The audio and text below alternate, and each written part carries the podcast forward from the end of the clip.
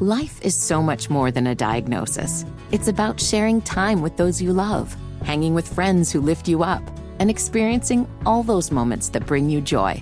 All hits, no skips. Learn more about Kisqali Ribociclib 200 milligrams at kisqali.com and talk to your doctor to see if Kisqali is right for you. So long live singing to the oldies, jamming out to something new, and everything in between. Time now to take a visit to the mound. Come on! We'll take you on right here, right now! Come on! Hurry up, batter. It's gonna be a short game and I gotta get home for lunch. If my dog was as ugly as you, I'd shave his butt and tell him to walk backwards. Is that your sister out there in left field? Naked? She's naked? Think she'd go out with me? Ah! All right, guys. So we're gonna lead off with uh, kind of a, a freak accident incident, if you will. Two times within the last week, week and a half or so, birds have been killed during the middle or, or before baseball games. Yesterday, Will Brennan he uh, he killed a ball or he killed a bird with a ground ball down the third baseline. And last week, Arizona ace Zach Gallen, former Tar Heel, he also killed a bird in his warm up before their game against Oakland.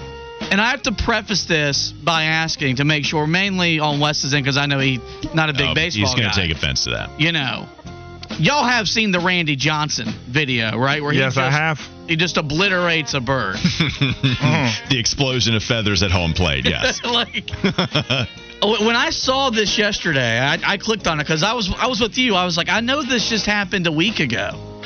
I can't remember this happening twice in, in, in such in such succession. And the ground ball, the exit velo was like 100.4 miles an hour.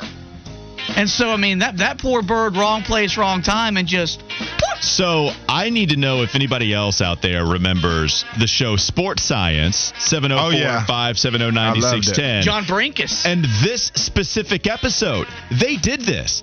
They were throwing like a rotisserie chicken around a baseball field, trying to figure out if the Randy Johnson incident was possible again.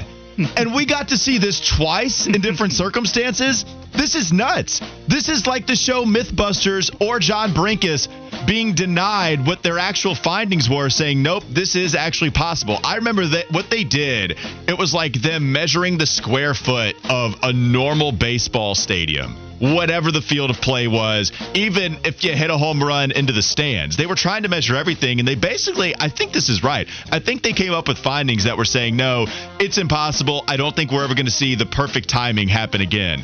Well, here we are. Two times in just a week's worth of time do you see birds die. RIP to those pigeons. I hope they're upstairs somewhere in the good glory of pigeon heaven, living their best pigeon afterlife. And I'm sorry that it had to end that way, but it did happen again. Let's turn our attention to the Braves. They lost at home last night to the Dodgers. They were up four to nothing in the bottom of the first. They go on to lose eight to six. The Braves are now just a 12 and 11 at home. They're 17 and 7 away from Truist, but 12 and 11 at home with a 23 game sample size. Is it okay to be concerned about the Braves not being able to defend their home field?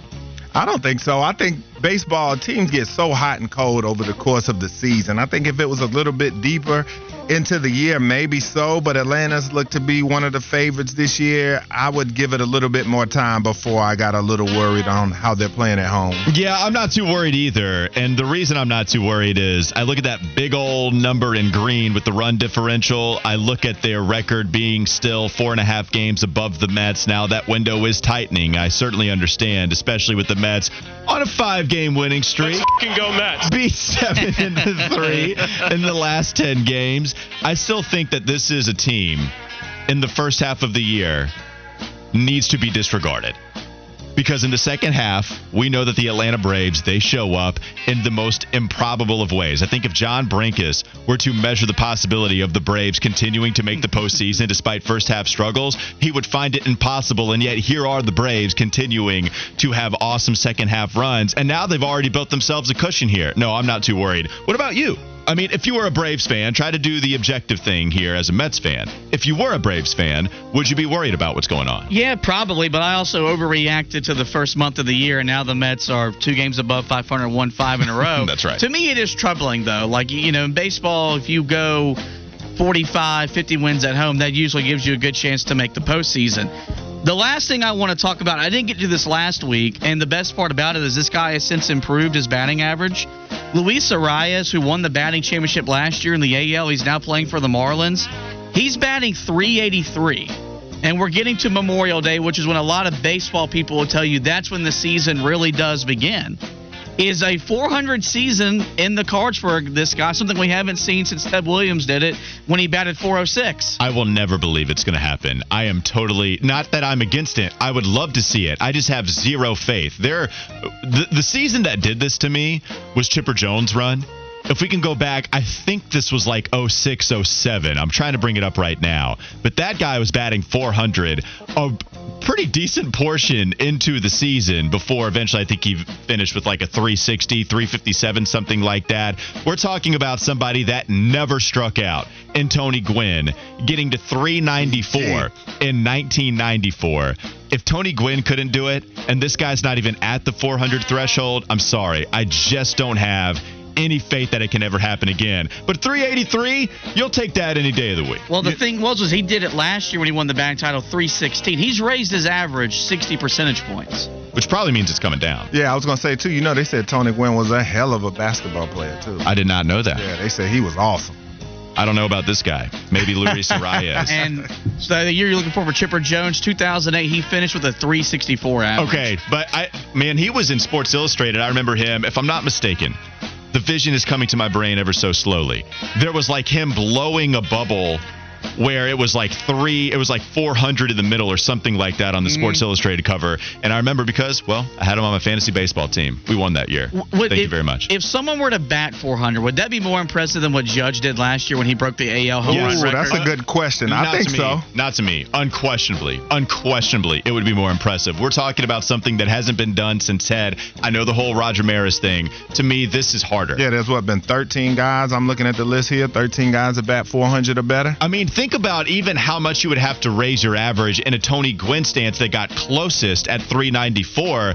Like, once you get down to the end of the season, it takes a lot of successful games for you to even raise the average because the sample size is so big. I, it's going to be hard for him right now to Yeah. raise this thing up to 400. when I when I struck out four straight times in a softball game, that lowered my average to 400. Oh, yeah. which in softball, that's like one. That's like 180, 220. It actually is. You're right about that. You're right about that. That is. All right, that'll do it for the visit to the mound. A lot of good stuff in here. 400. Could we see it again? And also, well, RIP to the birds. That's what we were talking about in visit to the mound.